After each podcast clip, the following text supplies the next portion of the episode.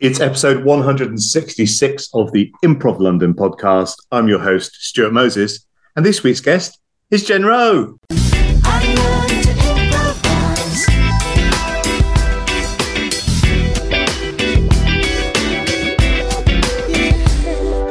Hello, nice to see you, Stuart, and hear you. Hello, yes. Uh, how are you? I'm good. I'm good. I, I feel like we should just mention what just happened, which was that Stuart was introducing the show and he couldn't get a word out to begin with. So we've started giggling. Yes, I I, uh, I failed on the first syllable of the uh, first line, which I have done at least 165 times before. But anyway, You failed gloriously. exactly, exactly. Tell me about your improv retreat, which I am disappointed to discover is not called JenFest. That's a great name for it. Oh yeah, my improv retreat. I'm really, really looking forward to it. Um, it's actually uh, the the retreat is organised by the lovely Helen Wood, um, who uh, some people may know from uh, the improv. Improv, just generally from improv, uh, but but Helen's uh, done some great solo shows, including um, I can't remember the name, Helen. I'm sorry, but it's about maps, Ordnance Survey maps. That's really good. Uh, and she's got um, she's got other shows coming up. Um, but she has this uh, lovely house in Pembrokeshire, and uh, she's asked me to go and teach a retreat there for um, from in March through to the beginning of April. Uh, and I, I can't wait. It's going to be great. It's it's um, it's for improvisers with um, some experience, so people who are up for um, scenes and games, basically. Um, and I'm kind of going going with the I'll see who's coming, and I will make that work for them, um, which is kind of fun. We've got we've we've got bookings coming in, so that's exciting. Um, yeah, it's it's in a it's in a place called I got to get this right. What does it say? I, I wrote it down because I was worried about um, getting it wrong. I think it's Manorbier, which sounds French, but it's in Wales, um, and it's uh, it's got a castle. There's a castle there too, which is uh, very exciting, but got nothing to do with improv. I mean, we we should celebrate the uh, potential presence of a castle in our lives. Totally. So, yeah, you said that you're going to tailor what you're going to cover depending on who's attending. What sort of classic Jen Rowe things are you are definitely going to cover?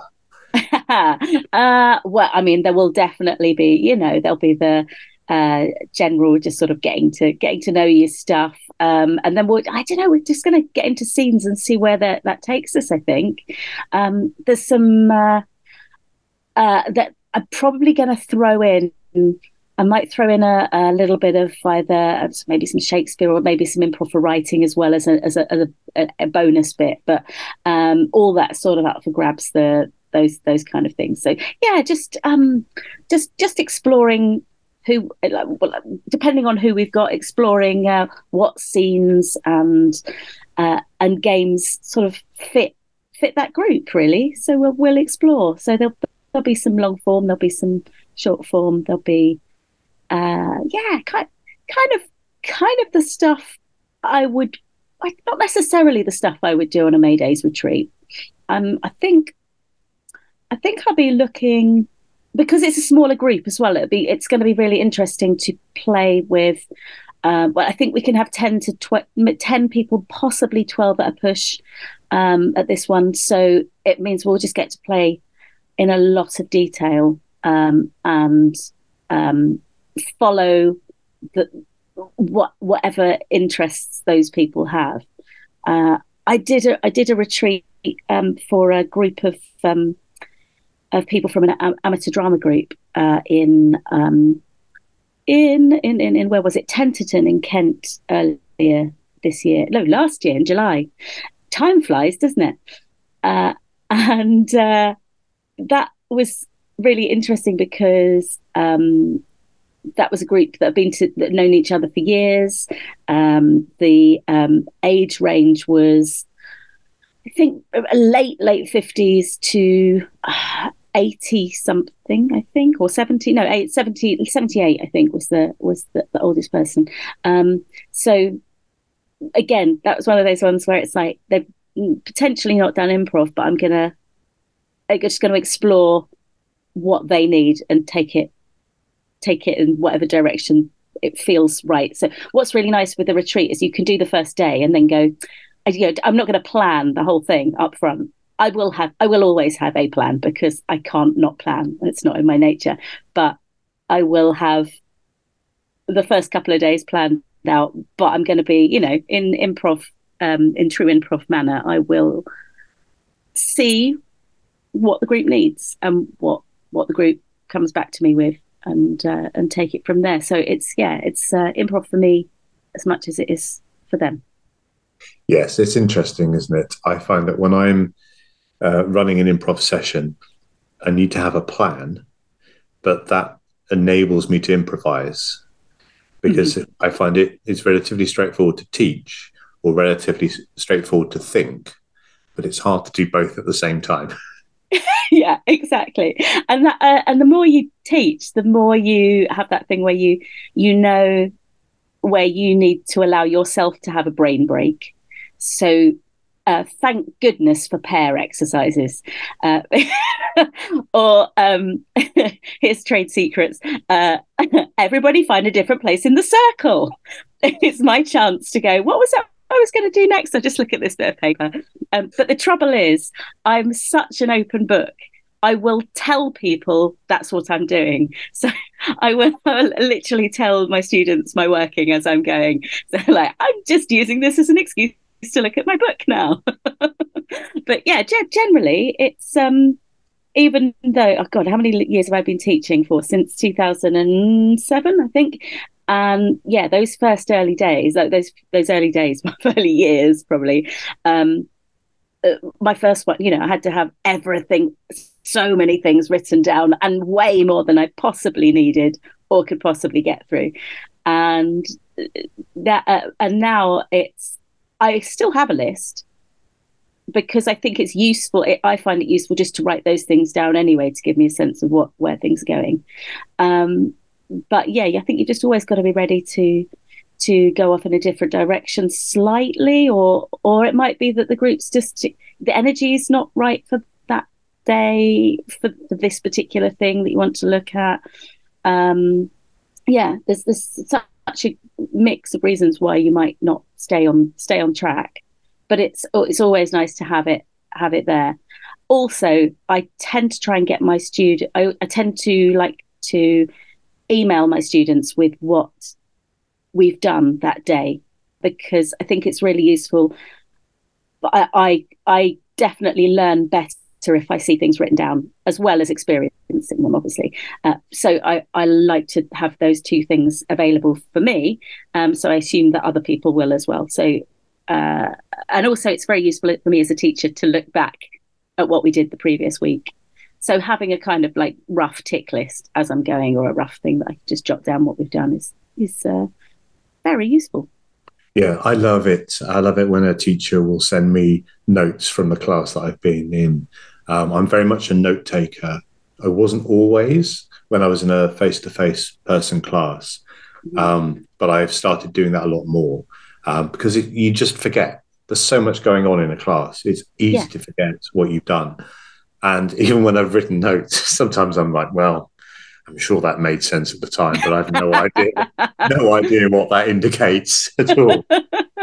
It's, it's really, it's really useful to have like some written notes from the teacher afterwards. I'm like, oh yes, and then we did that exercise because sometimes because when you're in a class, you're taking in so much information. Yeah, you may not even take in kind of the reason you were doing the exercise, or sometimes I find because the teacher's trying to be economical with the instructions, they may not even give the reason why you're doing an exercise because that's an extra thing, for, extra thing to add to the cognitive load. Yeah that that's a really interesting point actually because um, knowing how much uh, how much to explain and how much to go uh, no I think about kind of like I think that's enough questions let's just let's just do it and then let's talk about it afterwards because um, it it's tempting you know sometimes when you're talking as a teacher or just in everyday life there are days aren't there where you're like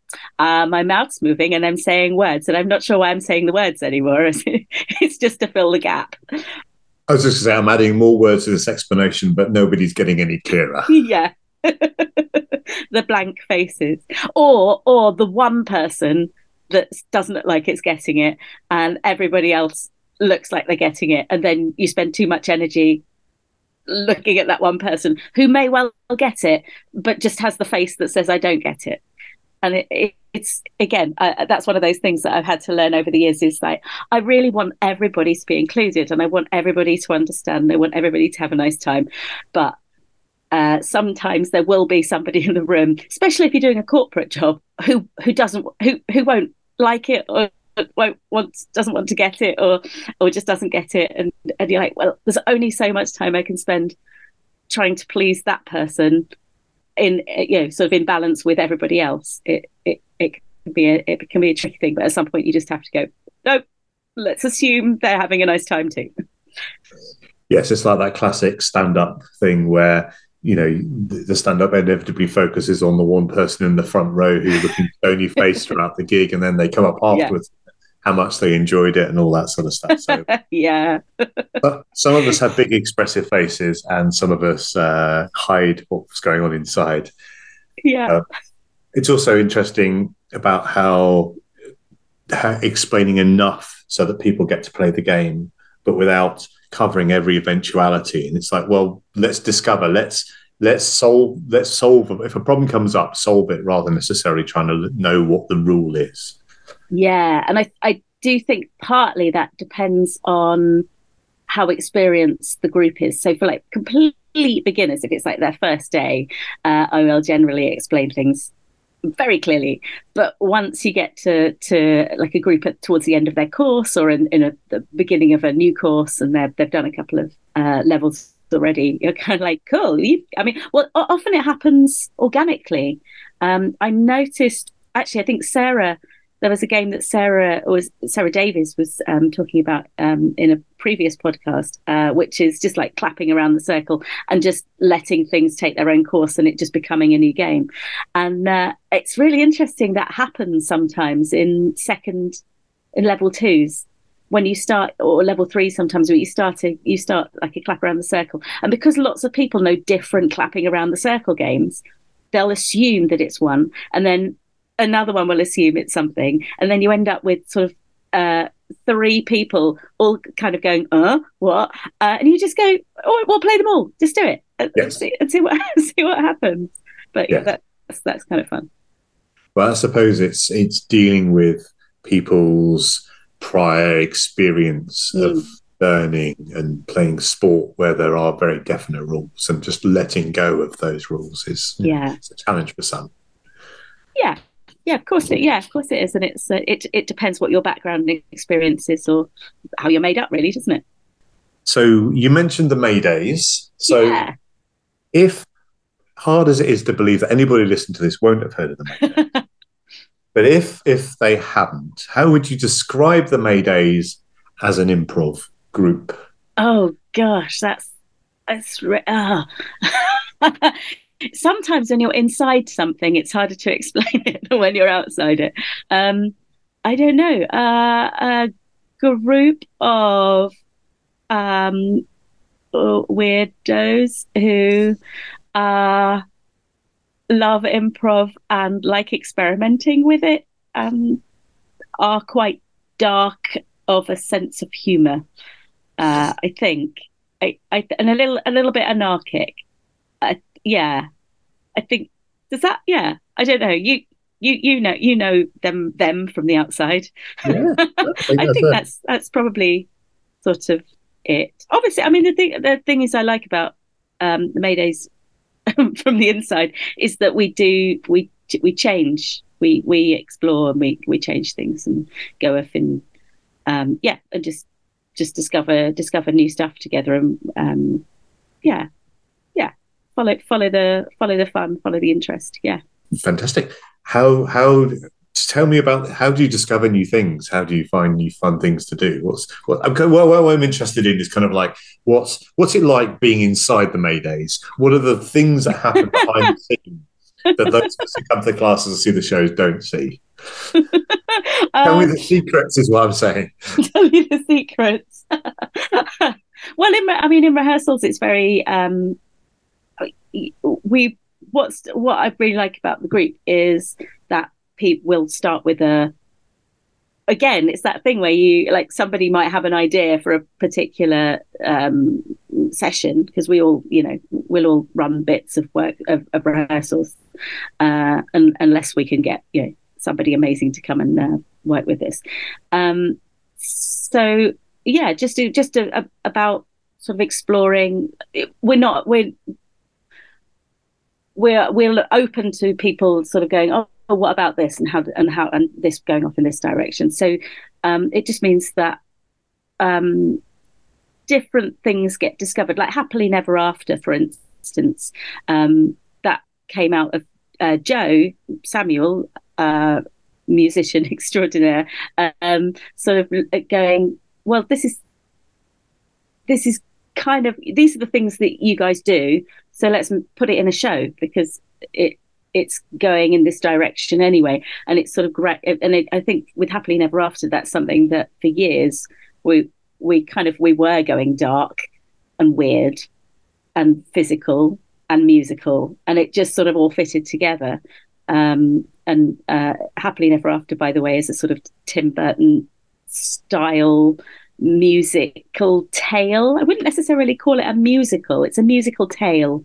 Um, uh, yeah, so that's where that came out of. But then, you know, at, at, one stage we were, gosh, we had loads of, we've had loads of shows over the year years, and they've all come from somebody going, "Can I? I'm going to run this. I'd like to try this thing out, and we'll um we'll all jump on that and see where that takes us."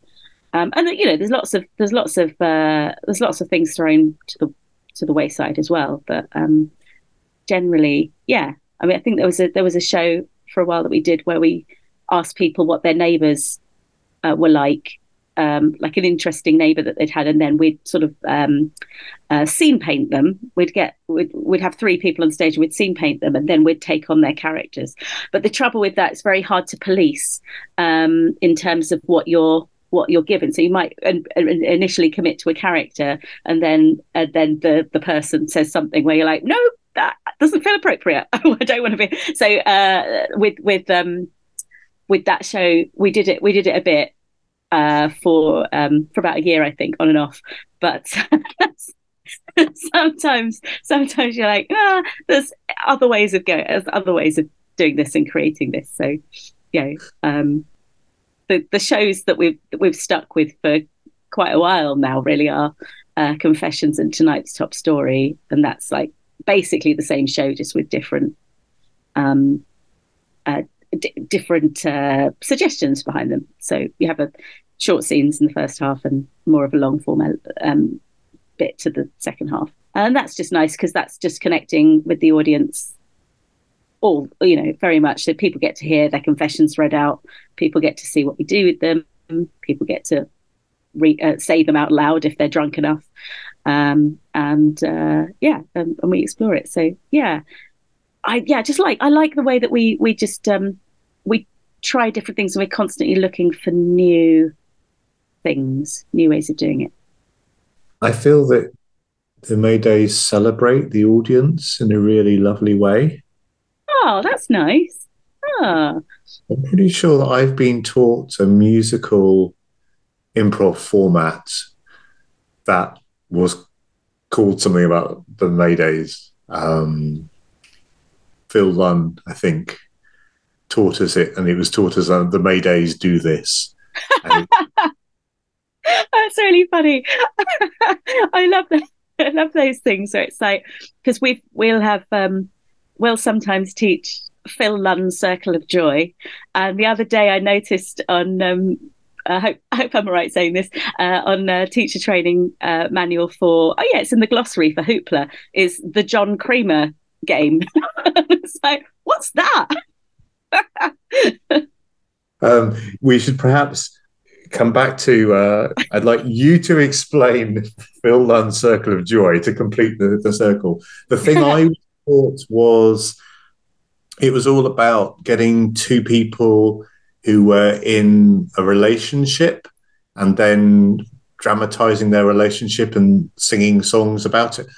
Oh, the ballad, the ballad. Yes, that was a that was something we we used to do. That uh, that was our signature song piece for a very long time. Yeah, Please so you get in great detail because I'm very vague about.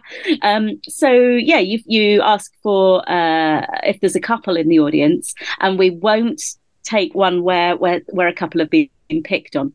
Um, we'll where they have they have to be uh, uh, you know self agreeing to it. Um, and then we just ask them some questions. So we'll ask them what their names are, where how, how they met, uh, where they yeah, sort of like the area that they like the location of where they met, um, and then anything that they like doing uh, together.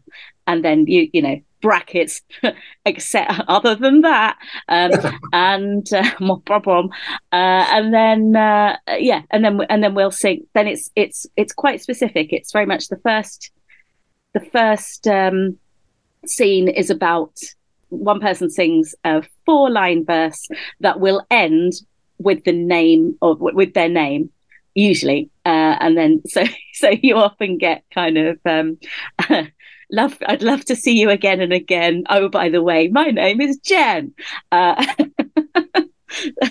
um, and then, uh, but usually that's just about the the opening when they met, and then there's a there's a chorus, and then there'll be um, a shared verse, which is um, in the same in the same order, but you you basically got those two people singing again, um, and it will be something about you know um, I don't know their abseiling hobby or whatever they do together. Um, yeah, that's the ballad.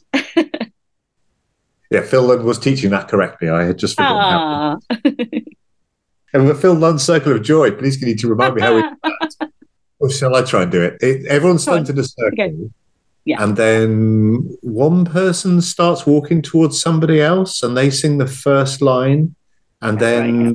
the person they get to sings the second line and then does it just carry on like that yeah it just carries on so it's a really nice way of uh, of introducing people to the idea of um, verses and chorus so you start off with you just get a theme and you you get people to walk uh, walk a line of a song across to someone else, um, and then that person will walk across to someone else. I realise I'm doing actions, and we're on a podcast. Oh, I mean, I'm, I, it's really helping my learning. So uh...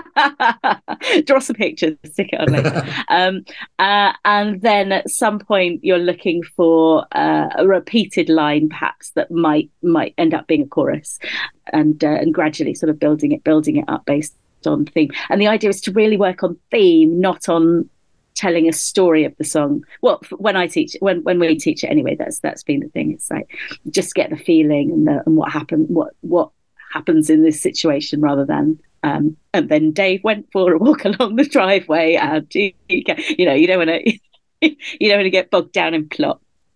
Yes, because I mean there are some songs out there that do tell stories, but for the most part, yeah. it's more about the mood and the theme and the emotion yeah.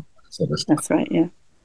Um, so you mentioned confessions, and then top stories. Tonight, top tonight's top story, um, I think was originally. Um, I don't know whether it, it, came from World News Tonight, which was uh, which is a, an IO Improv Olympic um, uh, format, but it, it, it, certainly was given it, um, Jason Chin, who was um, sadly sadly uh, no longer with us, but he was um, uh, artistic director, I think, of IO at one point, um, quite a few years ago. But he came to do some work with us and gave us gave us his blessing and invited us to America to be in World News Tonight, uh, which I think some of us have been in twice.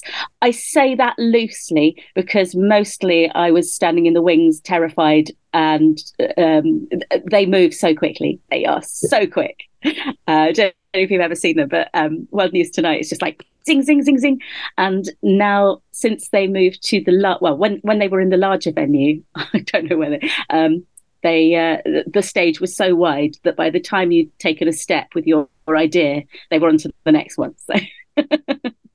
I, I mean, that's that's that's generally genuinely encouraging to hear because you know I, I've certainly been in that situation where by the time I've had an idea, not even a good one, I'm not even auditioning the idea to see whether it's a good one.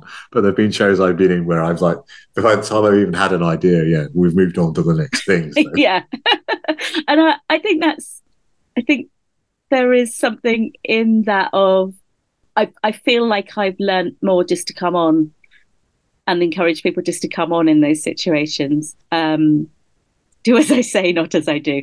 uh, yeah, I think it's a good. I, I think it's a good uh, learning thing of going.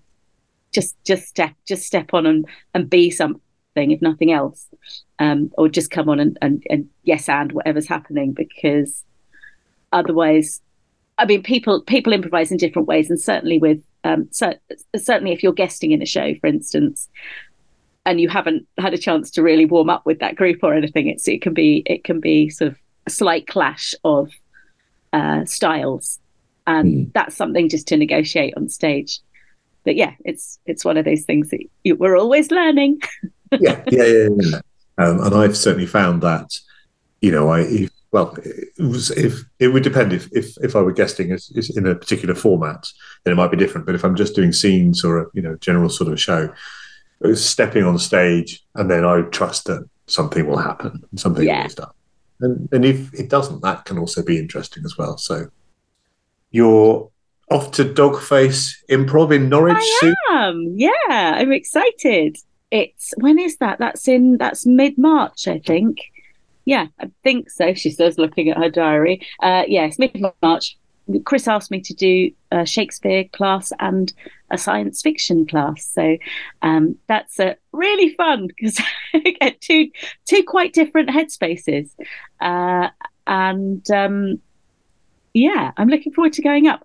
Uh, ironically, I'm going up to teach at Dogface Improv two weeks after I get a dog. but but she's not she's not coming all the way up with us. She's just gonna she's, she's gonna come for a day trip to my mum. I feel that uh, bringing along a dog, cat, or indeed any other animal would uh, they would significantly pull focus from anything that I was anyone anyone that's trying to teach. Having an animal there is uh, you know it's a bold move. I uh, I actually did. A, I had a guy um, used to, used to bring his dog to um, classes few years ago, quite a few years ago, uh, and uh, she was lovely. She was very sweet, and she was quite old. Um, and uh, if he was in a scene, she would normally just sit in the corner of the room. But uh, if he was in a scene, he'd, she'd just sort of wander over and then just sit next to him, uh, and it was very endearing until she just stood in the middle of the, the room and weed. like, oh, this is why we don't bring dogs in. this is why we don't work with children and animals. Yeah. but yeah, Dogface is uh, Dogface is exciting. I haven't um, I haven't been up to Norwich for a while. Um, yeah, I don't really know. I know I know people in, um, involved in Dogface, but I don't really know. I don't know the scene very well, so it's exciting. Um, what I found really interesting when I went up there was the great diversity of people that Dogface attracts. Um, we had a really, um, you know, interesting range of uh, ages, of backgrounds, and things like that. So it, it really felt it felt community improv in the very best sense of it. Um, oh, that's really exciting! Great, yeah, I'd like to. Uh, yeah, very exciting. And so you're you're teaching sci-fi. You're teaching people yeah. how to do improvised sci-fi. uh, Tell me about that. I'm imagining there must be a love of sci-fi in your background. Well, I have always I grew up reading science fiction, a lot of science fiction, uh, mainly um, every, yeah, I can't think a real mix of stuff. Um, if I said names and you asked me about them, I wouldn't be able to remember any of their stories now because I just they're, they're, just in there in bit. A lot of short stories like Ray Bradbury and um, people like that. And I started writing a mixture of sort of uh, speculative fiction and uh, dark, weird stuff over the years. And um, I, I, wrote a solo show about a science fiction writer as well. Uh, and uh, yeah, so it's sort of come out of that. So I th- I'm not necessarily coming from it in a I'm coming from it as a more of a writer and reader perspective than from a, a popular science fiction head. Whilst I have, I mean, I do have, I do have that, but I'm not. Um, I w- I wouldn't consider myself a particular science fiction um, mm, uh, nerd. I don't know. I am a bit, um, but you know, I I I like I like a bit of Doctor Who. I like I, I really like there's loads of I love Marvel I love like science fiction um, films um, but actually this is this is um, uh, a workshop that's come more out of me using improv for writing um, really and, and so it's a it's a lot of asking what if uh, which I think is one of the, the big the big things for uh, science fiction and fantasy is what what if this were true what else what else would be true? And of course, that marries really well with improv because that's that's the same thing. It's like um, we follow, we we take one step with the yes and what if this, and then we yes and that, yes and that, and, and take it uh, to its furthest conclusion or not conclusion. Just keep going forever to infinity. So it's sort of the traditional written sci-fi idea of yeah, if if a certain if if robots had sentience or something like that, you, yeah. You, yeah, that kind of thing. So there's a there's a really nice, um, really really simple exercise, which is just to to literally in a circle or with it or with a couple of people. Just one person says, uh, "What if?" Uh, I don't know. What if what if uh, fridges were sentient, for instance, uh, and then it's it's a it's kind of a case of world building from that point um, going, what if fridges are sentient? Uh, first of all, you've got to decide whether this is a world where, where fridges have always been sentient or whether they've just become sentient. But uh, for this exercise, you can you can kind of do either. You can go in either direction, and then you just be like, well, um, I don't know. Uh, um, if fridges were sentient, then um, you might have dating agencies for white goods, or um, uh, what happens if um, if you put your head in a fridge is that is that appropriate um, so you know there's there's there's various questions where we'll just like explore that in an improvisational way um, and then we can play with some of those ideas uh, and and just explore that and um, of course that's the ideas side of it and science fiction is very much a, a, a literature of ideas but relationship and character shouldn't be forgotten. That's very much part of it as well. So um, it's trying to marry those two things together uh, in a science fictional way, which you know, um, I think Katy Schutte and Chris Mead do very well in in their show. Uh, but but yeah, so th- uh, that's that's what I'm exploring, uh, and I think I've only got three hours. So um, good luck, everybody. We're going to do a lot. That's one side of what you're going to be doing, and the other side is the Shakespeare side. So, what's the uh, what's the appeal for you of improvising Shakespeare? Words, being in a in a in a situation where you're slightly re- restricted by what you can talk about because yes you can pretend to do you can do improvised shakespeare and include mobile phones and and still keep all the these and thous and that kind of thing in. But um, i really like the fact that certainly with um, impromptu Shakespeare, whom I, where I'm a, a member, um, we very much go, this is just this. We're going to keep it within the world of Shakespeare, um, with all its bad and good, uh, and and therefore we can't talk about mobile phones. But there's a there's a great exercise that, for instance, impromptu do, which is um, called interpreter, which where whereby you take an idea you take a, a normal sentence, everyday sentence like um, "I've lost my mobile phone" or uh, something like that, and then you have to interpret it in it make it make it a Shakespearean phrase. Um, so uh, I don't know. Look, uh, Lord, my messenger has fallen dead upon my feet. Um, uh, so instead of yeah, the messenger becomes the phone. Um, the phone becomes the messenger, uh, and you explore. So you, you can explore uh, modern day issues and worries, but in a but in a uh, putting it in, in, in, an historical sense. But also the words uh, are great. Um, although I would say I don't massively use um, anything like iambic pentameter or rhyming couplets. They're a really good thing to to to, to um, explore. Certainly in the rehearse in rehearsal room.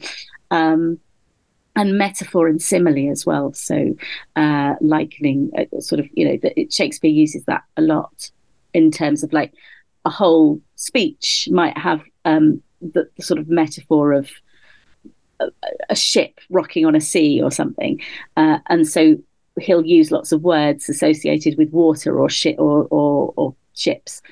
And for an improviser to explore that uh, spontaneously is um, is again it's a really it's, it's, a really fun thing to play with, and it I think it makes your the rest of your improv more uh, you, you, know you've got you've got more tools to play with for the rest of your improv as well, um, which yeah can only be a good thing I think. Yes, I, I was ex- thinking that exact thought. It's it's it's really interesting you know to do a do a workshop on improvised Shakespeare or um, musical improv or any of these things, even if you're not considering doing that long term, mm. because the things you learn in that you can then bring back into your normal improv. Yeah, and and also um, in terms of uh, you know Shakespeare deals with history, comedy, tragedy. Um, and yes, in I think quite in short form, there are games where you have you know genre genre games where you go, okay, this scene is going to be Shakespeare, this scene is going to be set in the 1950s, or whatever. But in terms of long form and, and, and longer scenes, I, I don't think I'm probably a bit out of touch, but I don't think I've seen that that happen in other ways, and I think it's a fun thing to to be able to bring in and, and explore uh, and big themes like death um, like like birth like uh, betrayal and and stuff like that. It's in impromptu shakespeare we've done a lot of rehearsals over the years in really sort of trying to be true to to those scenes and not not go for the comedy going for the going for the absolute truth of the the emotion. Um, um, that means that we're not we're not scared of you know it's it's wonderful if an audience laughs but it's also wonderful if an audience audience goes or or just leaving an audience completely silent because they're like they can't believe what they just they've just seen. That's that's just a, a wonderful feeling. Um and it and you can still have the laughs around that. Um and in fact often they're they're bigger because we've we've raised the tension. I think also maybe uh, improvising the Shakespearean way, does that give you a good feel for the shape of stories? Uh, yes, yeah, definitely. Yeah, actually, um, uh, both impromptu Shakespeare and also um, happily never after. They they're both using yeah we're both finding we're both looking for the shape of the story in that um and, and i i wouldn't say that we are we're not we're not beholden to the plot I wouldn't I wouldn't say that. I think we're we're always gives out we always give ourselves the freedom of the scenes, the individual scenes are important and the relationships are important and trust that uh, together we'll we'll find the ending. And you know, when you when you're talking about narrative improv and you're thinking, well, when you're in the scene, you just need to be in the scene and in, in, enjoying that moment of being in the scene. And it's the people on the sidelines that need to be the ones watching, watching for like what's what do we need next?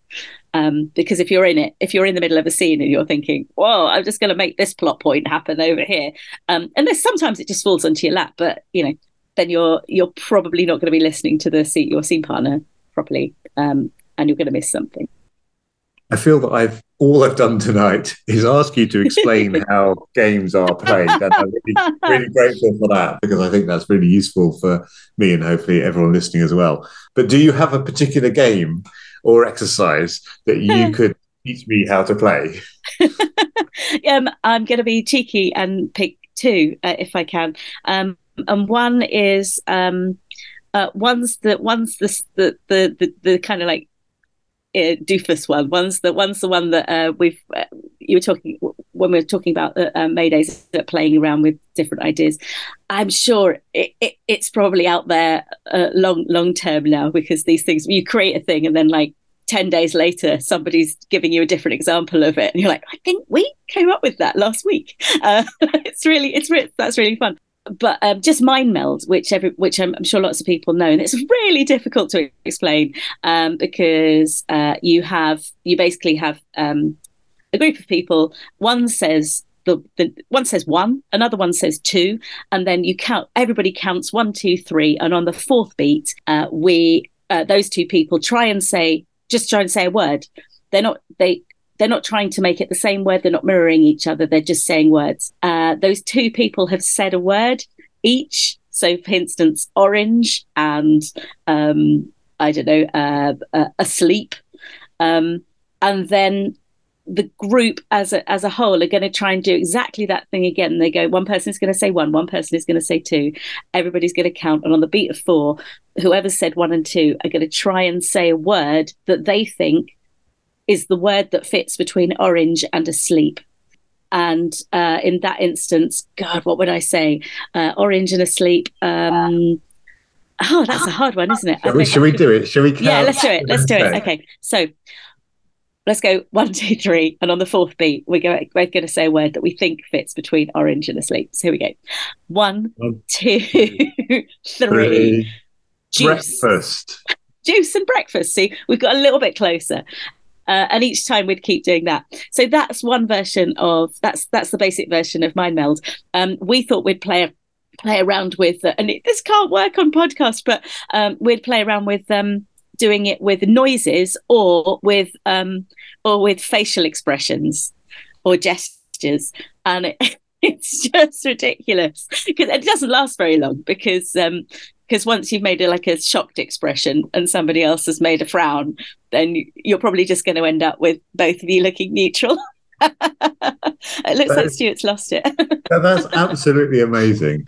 Um, because I'm not, I'm not the biggest fan of mind meld. I've got reasonably good at it, partly because I'm like trying to get us through that, so we start doing something else. Um, because I don't think it succeeds in teaching people how other people think. I think there are other ways of discovering that. However, your facial expression annoys one, yes, I love that. beautiful, and I will definitely be using that. That's amazing. uh, yeah, so that's that's fun. Um, incidentally, I think the I would say mind meld for me is about um, not so much about teaching. For me, it's not about te- teaching people how different people think. For me, it's just about focus. It's it's a it's a focus game, um, and that's what I love about improv games. Is there are so many different learning points from so many different things, which Stuart brings me on to my other one, which everybody anybody who I've ever taught will be like, yes, of course she's going to say this, and it's three and three in a circle, um, or I am a whisk. People have heard it in different ways, which again in a circle, one person goes into the middle, says I am a tree and then somebody else steps in says i am a squirrel and then somebody else says i am a nut. Uh, and then all of those three things they kind of need to be uh, uh, fit together somehow. But it's it's that it's whoever it's each person who comes in it's their obvious. And then the first person uh, chooses which of those they want to keep. So they're going to step out, and then somebody else is going to step out. So that first person who cho- who was tree might choose squirrel. So squirrel gets to say in, and then the game starts again. So I am a squirrel. I am a tail. I am some claws, whatever. Um, so I really like that. I really like that game because it teaches so many different things I ask people to be physical. Um, so you've got people warming up their bodies, you've got people warming up their brains, you've got people warming up their um, uh, whatever the word is uh, that makes you verbalize things that say says words. Um, what's that word? Your mouth. Yeah, that'll do. Warm up your mouth. Um, uh, and uh, and it's also creating connections. Um, you're working together as a team. You can't leave anyone in the middle on their own. Your job is to keep people uh, in, involved involved all the time and not and not and supporting people all the time. So it's got all those elements, and there's always something different to teach in it. Uh, but I really like, and I think Jules Munns may have come up with this. I'm not sure, um, uh, but it, in order uh, to changing changing it up slightly, so you end up with um, you do the same thing, but you do it you do you do the game and then you do it in reverse. Uh, so, and that uh, people are always, when you say you're going to do it in reverse, the people are always like, no way, not possible. Uh, and then they always do it. They always manage to do it. And especially you're trying to not have the same person who said the original thing. Um, so if you've watched it, you can come in and do it instead. So the person who said squirrel originally doesn't have to be the person who said squirrel afterwards, uh, if you see what I mean. So someone comes in and says, I'm a tree. Someone comes in and says, I'm the sun. Someone comes in and I say, I'm a river. Yeah. How do you go backwards? so you do the whole you do the whole game so you keep going with it so whoever um you you do that thing over and over again so uh tree sun river i keep sun uh sun moon stars i keep stars stars night sky uh, aurora borealis i keep aurora borealis etc etc and you keep playing that game for about 10 times 8 8 to 10 times and then you you go backwards. You try and do the whole thing backwards. Um, and then once you've done that, you then play the game again, but only allowed to use the words that you've created in those first two. So, which means that you are finding new stories within the story you created, which I, I think is such a wonderful way of playing. So you're restricted to those words, but you're allowed you can put them in different in a different order and you can repeat them and you can have them all over the place. So then you could go uh, squirrel, sun, aurora borealis. Uh, you can and you just with three things you create so many. You can create so many new stories, and uh, in your in your. I mean, that's how my brain works. Anyways, once I've got three things, I feel like this is the beginning of a story in each case. That's really lovely. I, I think I've played it forwards and backwards, but I haven't played it. I can't remember. Um, haven't played it with you know with just using things you've already used and yeah the idea of having that limited palette but then playing those different things in different combinations oh that feels very rich to me yeah yeah it's a really lovely one very good for narrative improv i think i really love um, what i really want is it's just like with folk folk songs and how they get told they get taught to other people and then they move around the country and you get different variations on folk songs. What i really would love is just a study to like just to follow like you know a new a, a game being invented and where it goes and yeah. and, you know all that sort of stuff. And it, that's the beautiful thing with improv is it doesn't it doesn't really matter who created it because within a week it's a different game yes uh, and it's uh, people have found the thing that they need from it and yeah. yeah. you could just play the same game over and over again but it's amazing how quickly things get uh, the variations happen and yeah goes off in different directions because a variation on that last game you described is uh, when you do you know i am a tree i am the moon i am a river and then you have someone come in and give it a pretentious caption That's super. It, something really abstract, like you know, the ascent of man or something like that. that's like um, that's that's like a, a meld of uh, "I am a whisk" and uh, "What's on my stupid t-shirt." Yes, great. um, I feel now you've mentioned it, we should explain what's on my stupid t-shirt. and I've heard that taught differently as well because some people remove stupid from it. Good, yeah, Good. No, absolutely right. Um, I agree. uh, and it's no because the thing is you learn you learn things a certain way and then they just slip off your tongue and then you and then you're like ah actually no you're right that that's not nice that's not helpful. Um, so yeah I think I think that's uh, that's absolutely fair enough. Uh, but yeah uh, the game itself I don't play it that often, to be honest. Uh, I mean, how do you do it? Do you do what's on, what's on, what's on my t-shirt? Or oh no, I do. Have a charm? T-shirt, t-shirt. What's on my t-shirt? Oh, okay, yeah, yeah. And then somebody goes, um, I see a, a mountain range, and there's Bugs Bunny. Bugs Bunny's on a space hopper, and he's bouncing over the mountains. Yeah, yeah. And then, and then the next person goes uh, Looney Tunes on holiday or something like that. yeah, that, that, was a bit literal, actually. I wasn't. yeah, so it's like there's an apple, it's got a maggot coming out of it, and um, the caption underneath says, um, uh, "It's my home now." Something, yeah. That's, that's a much better example. uh, but I, I do think, I mean, with some with some of these with uh, with that game, I I feel like everybody should go get their t-shirts done as they're doing it. Somebody's actually drawing it on at the same time, getting them printed.